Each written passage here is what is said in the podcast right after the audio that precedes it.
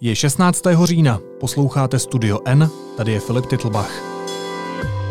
Dnes o tom, že v Německu narůstá pravicový extremismus a o tom, proč je důležité občas dělat chyby a nebýt za ně trestán.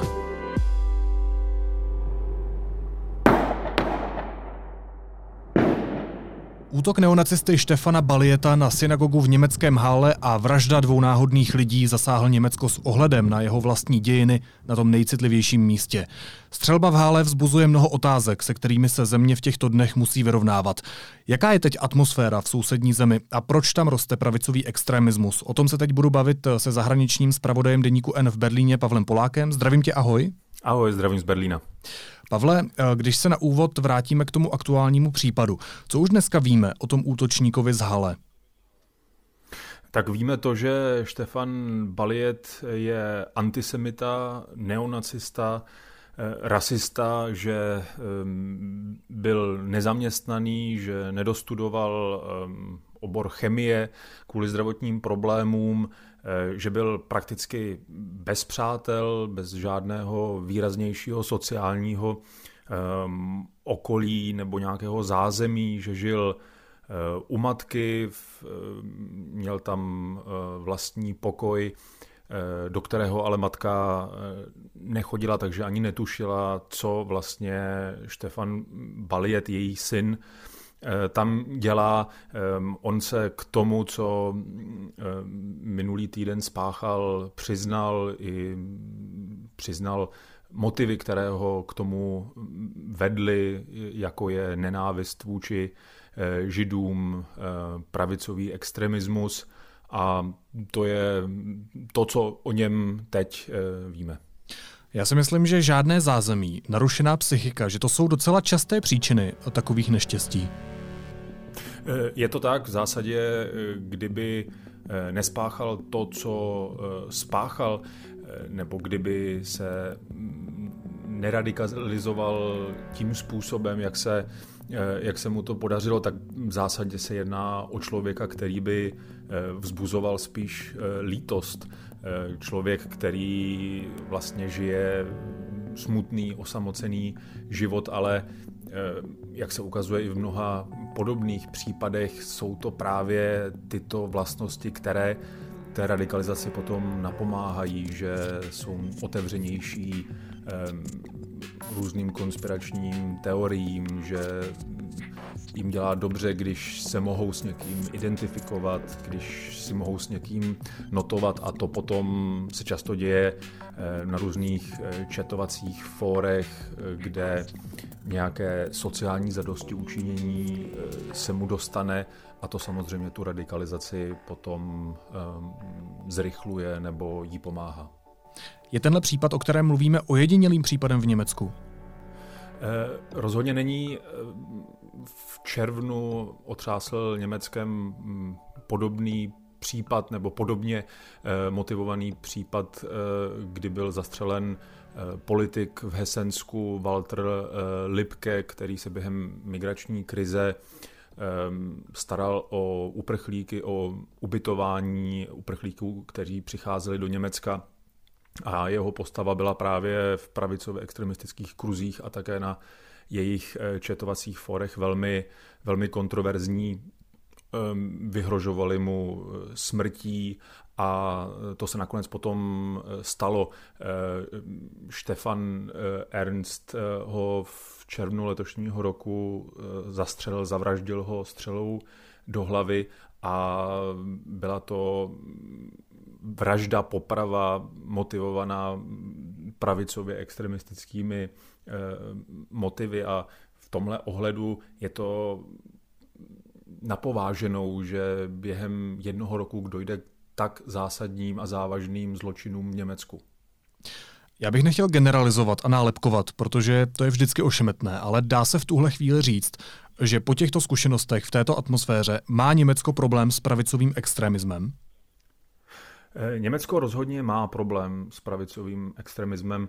Eh, když se podíváme na čísla, tak v Německu je eh, v současnosti 24 tisíc pravicových extremistů. To jsou čísla, které má, nebo které ve svých statistikách vykazuje místní domácí kontrarozvědka, Spolkový úřad na ochranu ústavy, který zkoumá, sleduje různé extremistické skupiny, i islamistické teroristy, Eh, extremisty, stejně jako levicové extremisty.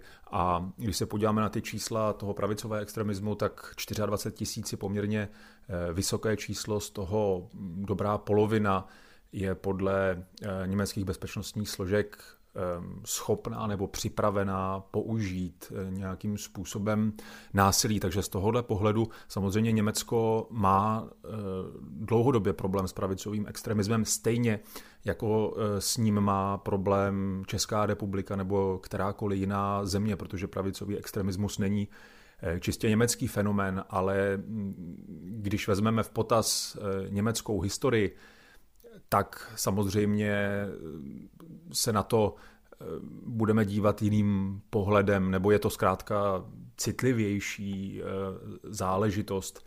A Kdybychom se na ty čísla v Německu podívali v nějakém delším časovém horizontu, tak eh, ten počet pravicových extremistů je mm, poměrně konstantní, ale to, co se mění, je radikalizace. To, Eh, ta připravenost eh, použít násilí, eh, zaútočit nebo někoho, někoho zabít, tam, kdybychom se podívali třeba na čísla německého spolkového kriminálního úřadu, tak ku příkladu na konci roku 2016 bylo 22 lidí vedené v kolonce těch, kteří jsou skutečně nebezpeční, u kterých, u kterých si úřady myslí, že mm, teroristický útok eh, mohou spáchat. A to číslo je dneska 43, eh, takže když se na to podíváme touto optikou, tak se to vlastně, ta míra těch nejnebezpečnějších eh, extremistů zdvojnásobila a to samozřejmě je znepokojící. Pavle, když sleduješ tu atmosféru přímo v ulicích německých měst a tady je potřeba říct, že ty už tam žiješ 6 let, tak jak sám vnímáš míru toho nebezpečí? Musí se židé v Německu opět obávat o svůj život? Samozřejmě, že tato zpráva zasahuje německou společnost, ale nepozoruju, že by rostlo německé společnosti napětí. Ku příkladu, když eh, o Vánocích v roce 2016 došlo k teroristickému útoku eh, na vánoční trh na náměstí Breitscheidplatz, eh, kterého se dopustil, který spáchal islámský terorista, tak i potom německá společnost žila dál, lidé jezdili dál do práce, žili dál eh, své životy, ale ta citlivost vůči těmto tématům samozřejmě roste. Vraťme se ještě jednou k tomu poslednímu útoku, tedy k tomu útoku na synagogu v Hále. Jak na něj reaguje německá politika? Ty jsi mluvil společně s dalšími zahraničními novináři, s bývalým spolkovým prezidentem Joachimem Gaukem, mimo jiné právě o tomto útoku. Tak jak i on třeba hodnotí to, co se tam stalo? Pochopitelně pro ně je to strašný, hrozný čin, i právě s ohledem na eh, německé dějiny 20. století, na, na vládu eh, nacistů, která, eh, která pronásledovala Židy, která je masově vraždila. Tudíž, když se v médiích objevují titulky, že v Německu spáchal pravicový extremista útok na, na synagogu, tak je to velmi velmi znepokojující zpráva. Nicméně Joachim Gauck eh, nepovažuje to, co se v Hale stalo, za nějaký zásadní přelom eh, německé eh, společnosti. On to považuje, že je to důsledek otevřené společnosti, která nekontroluje všechno, která ani nemůže všechno kontrolovat. Wir haben hier die Tat eines Verbrechers, der motiviert ist, rassistisch und antisemitisch. Wir in Deutschland wollen weder Rassismus noch Antisemitismus, genauso wenig wie wir asoziales Verhalten in Form von reiner Kriminalität dulden. Podle něj i v budoucnu uh, budeme svědky toho, že mezi námi, jak, jak doslova řekl, budou lidé se zločineckými záměry, je podle něj ale potřeba silnější stát, který se dokáže bránit a který i těmto útokům bude schopný předcházet. ale on také říkal, že těmto lidem, kteří tyto útoky plánují a provádějí, že to jsou okrajové okrajové jevy a že se nesmí těmto lidem darovat náš strach, tedy nějaká proměna eh, společnosti, že by, se společno, že by společnost byla najednou vystrašená, protože ten eh, strach dělá tyto útočníky významnějšími a většími, než ve skutečnosti jsou. Diesen Tätern, diesen wirklich äußerst wenigen verbrecherischen Individuen nicht die Kraft geben, die, die Bedeutung geben, als wären sie eine Armee, die kurz davor ist, die Macht zu übernehmen. Diese Leute werden niemals die Macht übernehmen in Deutschland. To je niemals. reakce bývalého spolkového prezidenta Joachima Gauka. Ostatní eh, parlamentní strany kritizovaly zejména protiimigrační stranu AFD, která v posledních letech eh, z úst několika předních prominentních eh, představitelů této strany Eh, vypouštěla do veřejného prostoru výroky, které eh, vládu nacistů, dejme tomu, zmírňovaly, nebo která spochybňovala německou vzpomínkovou kulturu, která připomíná zločiny nacistů a podle sociálních demokratů, křesťanských konzervativ, konzervativců, podle zelených i podle, eh, i podle liberální strany FDP jsou to právě politici AFD, kteří vytváří jakousi živnou půdu eh, ve společnosti, která, eh, která umožňuje tuto radikalizaci. A mm, to, myslím, byla bezprostředně po útoku v Hale jedna velká část té veřejné diskuze, která se věnovala tomu, eh, jak vlastně eh, s tímto fenoménem společnost nakládá, protože eh, každému násilí vždycky předcházejí nějaká slova, nejdřív se o tom mluví a pak se vždy najdou pachatelé, kteří ta slova promění v skutek. Samozřejmě, že proti imigrační strana AFD se těmto eh, výtkám nebo této kritice eh, brání a ku příkladu šéf AFD Jirk Mojten eh, to zcela odmítl, že to takováto kritika je nepatřičná. Popisuje aktuální dění a nálady v Německu Pavel Polák, náš zahraniční reportér v Berlíně. Pavle, díky moc. Velmi rád, díky za pozvání. Teď jsou na řadě zprávy, které by vás dneska neměly minout. Slovenský deník N zveřejnil nahrávku zvanou Gorila. Záznam pořízený tajnou službou zachycuje také expremiéra Roberta Fica a mapuje slovenskou politickou korupci. Kauza Gorila souvisí i s podnikatelem Kočnerem a vraždou novináře Jána Kuciaka a jeho snoubenky Martiny Kušnírové. Lékaři bez hranic pozastavili většinu svých aktivit na severovýchodě Sýrie a z oblasti evakuovali mezinárodní personál. Důvodem je nestabilní situace v důsledku turecké vojenské operace. Koncem září strávil prezident Miloš Zeman 8 hodin na vyšetřeních ve Střešovické nemocnici. Po třech týdnech hrad podle důvěryhodných zdrojů deníku N připravuje další prezidentovu návštěvu u lékařů. A Česká republika skončila podle nejnovějších výsledků indexu rovnosti mužů a žen na 21. místě z 28 zemí Evropské unie. Muži si tak v Česku ponechávají rozhodující moc i peníze. Zároveň teda mě z toho bylo vlastně strašně smutno, je mi do teďka. Byla to náhoda, ale ten týden si o tom na sociálních sítích povídali tisíce lidí. Řeč je o jedné obyčejné školní nástěnce, kterou jedna učitelka v táboře vyrobila pro svoje děti ve třídě. Jednoduchým způsobem vysvětlovala, že si ze svých chyb nemají nic dělat a naopak, že chyby potřebují. Práce a mě teda úplně vyděsilo to, jak vlastně Uh, za A je tady obrovský zřejmě hlad po takovýchhle jako úplně banálních věcech a za B, v jakém stavu je asi to naše školství, když eh, to právě mělo takovéhle sdílení, že jo. Teď eh, to jsou tak běžné věci. Já nevím, jsme tady, že kolik let po té revoluce, kdy to školství mělo, proch- mělo možnost projít nějakýma zásadníma změnama a to se evidentně moc asi neděje. No. Poté, co tuhle nástěnku někdo vyfotil a dali na Facebook, tak se strhla obrovská mila a o ní a taky o té jedné učitelce, o které vyprávím, si teď budu povídat s Janou Ciglerovou, redaktorkou deníku N. Vítej, ahoj. Ahoj. Ještě než se dostaneme k té nástěnce, tak mě napadá, chybovat je lidské, to je otřepaná fráze, já ji nesnáším, ale asi ji moc pod kůží zarytou nemáme. Nemáme, protože nás celé dětství učili pravý opak. Aha. Za chyby se máme stydět, chyby jsou špatně, chyby se mají skrývat. A platí se za ně? A za chyby se platí, přesně tak. Kdy jsi udělala naposledy nějakou chybu? Uh, dneska... Dnes... Nejdeme moc do minulosti.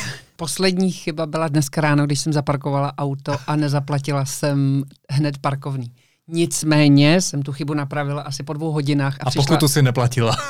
a snad, pokud to nebudu platit. Pojďme k té nástěnce. Uh, známe už vlastně. Co není bylo? Jednoduchými slovy řečeno to, jak svoje chyby přejmout. Pomáhám ti dělat pokroky, patřím k učení, neboj se mě, posouvám tě dál, jsem tvoje chyba. To je hrozně jednoduchý. Je to hrozně jednoduchý, protože to paní učitelka Denisa Machoňová Tichá vyrobila pro děti z, ze své třetí třídy, kde učí na základní škole Orbis Pictus v táboře.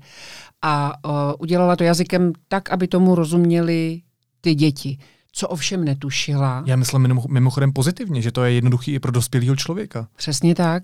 To, co netušila, je, že ta nástěnka vůbec bude někdy zveřejněná, notabene v tolika tisících lidech. A že právě to, že ji udělala pro děti a tak jednoduchým jazykem, uh, v mnoha lidech způsobí to nadšení a to porozumění a vlastně změnu pohledu na, na hmm. svoje chyby. Tahle ta vlastně jako blbost opravdu si myslím, že je tak efektivní jenom proto, že je strašně srozumitelná a velice jako jednoduchá, že, jo? že to je opravdu zacílený na, to, na toho druháčka, třetíáčka. Hmm. A tím pádem to mluví ale srozumitelně k, jako k nám všem 4 tisíce nebo 5 tisíc sdílení, nebo kolik to mělo a to... Hmm, hmm. Jo, je to tak, že tam to vzniklo, jako to jsou věci, které fakt vznikají aspoň teda u mě úplně intuitivně, jo. Zatím není, já jsem si žádný metodiky, já, já jsem dokonce jako nekvalifikovaný pedagog, ještě já pořád studuju. Jak se na tu nástěnku přišla? V táboře se asi nebyla na Facebooku, předpokládám. Ona totiž ta nástěnka ani nebyla na Facebooku. Denisa Machoňová Tichá přijela na, do Prahy a kvůli tomu za ní v její táborské škole zaskakovala družinářka mm-hmm. a ta tam tu nástěnku uviděla, vyfotila ji a dala ji k sobě na Facebook. A ona měla, ta družinářka měla ve svých přátelích někoho z Unie rodičů a dětí. A už to jelo. A ti je sdíleli a už to jelo. A já, když jsem na tu nástěnku narazila, tak jsem byla jedna z mnoha tisíců lidí, kteří uh, ji viděli. Jak se cítila, když jsi to viděla? Uh, vyvolalo to v tobě nějaký zvláštní emoce? Nebo uh, proč se rozhodla o tom napsat ten text? Mě normálně vyhrkly slzy. Já jsem vlastně stejně jako ty a jako moje generace lidí dneska dospělých naučená svoje chyby nepřiznávat, eh, na svoje chyby se zlobit, svoje chyby si vyčítat a najednou mi někdo úplně jednoduše říkal, tvoje chyby jsou v pořádku, tvoje chyby tě posouvají dál, ty svoje chyby potřebuješ a koukej je hledat a uvědomovat si je. To bylo skvělé. Ty máš malé děti. Uh, Zhodnotila si zpětně, jak se vlastně k ním chovala a jak si, jaký jsi měla přístup vlastně k chybám a Mluvíš teď s nima třeba jinak? No jasně. Eh, já jsem si uvědomila, že vlastně jim jejich chyby vyčítám. Jak jsi tohle mohl udělat? Já mám hmm. tři syny. Proč si tohle udělal? Tohle, takhle se to dělat nemá. A eh, až rozhovor s Denisou Machoněvou Tichou mě vlastně přivedl na to, eh, že s nima budu o jejich chybách mluvit jinak, že vlastně chyby jsou v pořádku a skutečně jsem ten den jela v autě a říkala jim, kluci, vaše chyby jsou v pořádku a mějme je rádi, protože bez nich se neposunete dál.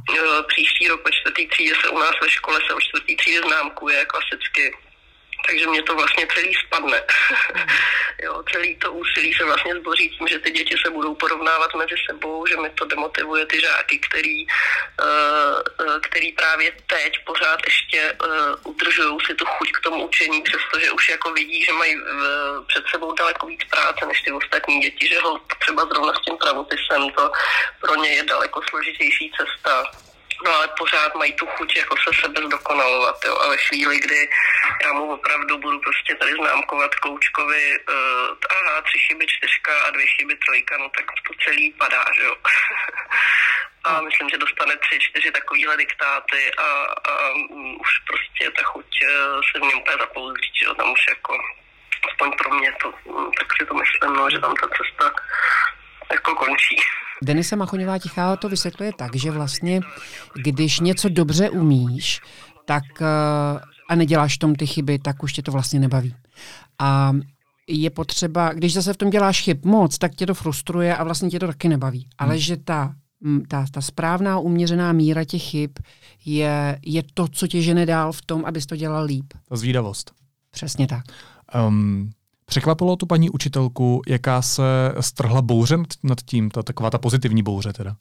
Já jsem se jí přesně na tohle zeptala. Ona říká, já už tu nástěnku nesnáším, já na ní vidím každou chybu. Já říkám, no ale to je přece správně. Uh, samozřejmě jí to překvapilo, ona vůbec netušila, co je na té nástěnce tak special, že to tolik lidí zaujalo. A já jsem jí říkala, podívejte se, vždyť eh, my jsme všichni nastavení úplně jinak. Tohle je strašně osvěžující. A skutečně, když jsem si četla i ty reakce na Facebooku eh, nebo na, na Twitteru, kde, eh, nebo i pod naším článkem, co nám čtenáři psali po tom, po tom rozhovoru, tak vlastně všichni děkovali za to, že, že, že vůbec takhle jako moudře k těm dětem přistupuje mm. a doufali a vyjadřovali naději, že vlastně další generace dětí už nebudou za svoje chyby tak penalizovaný a, a budou se vlastně tím líp přijímat hmm. sami sebe. Teď s veškerou úctou, jo, ale přitom taková banalita. Ale přitom taková banalita. No. Je to tím, že mm, když si vyčítáš chyby, tak se je bojíš dělat a když se bojíš dělat chyby, tak Neděláš raději nic. nic neskoušíš. A to vlastně já i po svém životě v Americe zjišťuju, že tohle je velký rozdíl třeba v naší společnosti, že jsme, že máme nižší sebevědomí a hmm. myslím si, že to vychází právě z toho, že si obecně dáváme daleko menší prostor na chybu, než třeba jsem já pozorovala v Americe a že si ty chyby, že se na sebe za ty chyby zlobíme. Hmm. Přemýšlela jsi nad tím, kde je ten původ? Přemýšlela a přemýšlím, jestli jsem na něco přišla, když jsem o tom přemýšlela. Jsou to ty desítky let v totalitě? Víš, že vlastně jo, že my jsme, no v totalitě. Vzpomeň si třeba na film Obecná škola. Jo? Ten znázorňuje období ještě před totalitou a už tam děti dostávaly za chyby napráskáno hmm. na ruce. Jo. Takže jenom ten komunismus tu neplechu v nás nespůsobil, i když samozřejmě hodně, protože jsme se museli pořád hlídat. Že? Museli jsme si pořád dávat pozor, aby jsme neudělali chybu a neřekli něco veřejně, co se smělo říkat jenom doma. Ale myslím si, že to je ještě že, že vlastně ten původ možná je ještě dál a to je v nějaký jakoby moci nad uh, dospělých nad dětmi. No víš, ale já jsem se narodil v roce 1993 v kapitalismu. A stejně mám zakotveno, že chyby se nedělají a že za chyby se platí. Jenže to, že jsi se narodil po pádu režimu, tě vůbec nezbavuje dopadů toho režimu. A to proto, že tě vychovávali rodiče nebo máma, který v tom komunismu vyrůstali a nic jiného neznali. Učitelé, všichni kolem tebe, pedagogové vlastně vyrůstali v komunismu a ten komunismus je utvářel. Takže možná až tvoje děti, jestli se někdy nějaký rozhodneš mít, budou zbaveny tohohle nánosu. A možná taky ne. Chce to další generace učitelů. Když se uh, vrátíme zpátky k paní Machoňové Tiché, tak co ona svoje děti učí? Ona je učí, já ti to třeba dám na příkladu diktátu. Diktát v běžné státní škole s běžnou učitelkou nebo učitelem probíhá tak, že uh, učitel to nadiktuje 10 minut a potom zaškrtá chyby, máš dvě, tři, čtyři chyby a máš prostě dvojku, trojku, čtyřku, pětku. Mm-hmm. A Denisa Machoňová Tichá to dělá jinak. Oni na tom diktátu stráví, oni ho nejdřív napíšou a potom ona jim dá za úkol ty chyby najít. A ona říká, to je hrozně důležitý moment, to, že si ty děti najdou chyby sami. sami. A já říkám, a proč je to tak důležitý? Proč vlastně uh, je lepší, když si tu chybu hledám sama a, a přijdu si na ní sama, než když mi ji řeknete vy? A ona říká, no, protože ji snadněji přijmete. Protože to je vlastně tvoje uvědomění té chyby a ne, že ti to prostě někdo z pozice moci řekne. Hmm. Osvěžující. Hmm, osvěžující. A překvapující možná, ne, na tom rozhovoru. No vezmi si, že vlastně já, když ti něco budu vyčítat, tak ty půjdeš vůči tomu do opozice a řekneš si, co to tady plácá. Jo. Ale když si to uvědomíš sám, tak si udělal právě první krok, hmm. aby to mohl změnit. Přitom stačí malá podpora. Jenom tě k tomu navíst, ale nenadiktovat ti to. Říká Jana Ciglerová, redaktorka deníku N. Díky moc. Taky děkuju. Snad jsme neudělali nějakou chybu. Určitě. A na závěr ještě jízlivá poznámka. Rada Českého rozhlasu rozeslala pozvánku na veřejnou debatu na téma dezinformace a mediální manipulace a neb nebezpečné myšlenkování o fake news. Kromě toho, že k tématu nemá evidentně co říct žádná žena, ale na to už jsme tady zvyklí, tak se mezi panelisty objevují třeba jména jako Petr Žantovský nebo Jan Schneider. Muži, kteří s alternativním výkladem faktů mají bohaté zkušenosti. Budou v debatě figurovat jako odstrašující příklady? Naslyšenou zítra.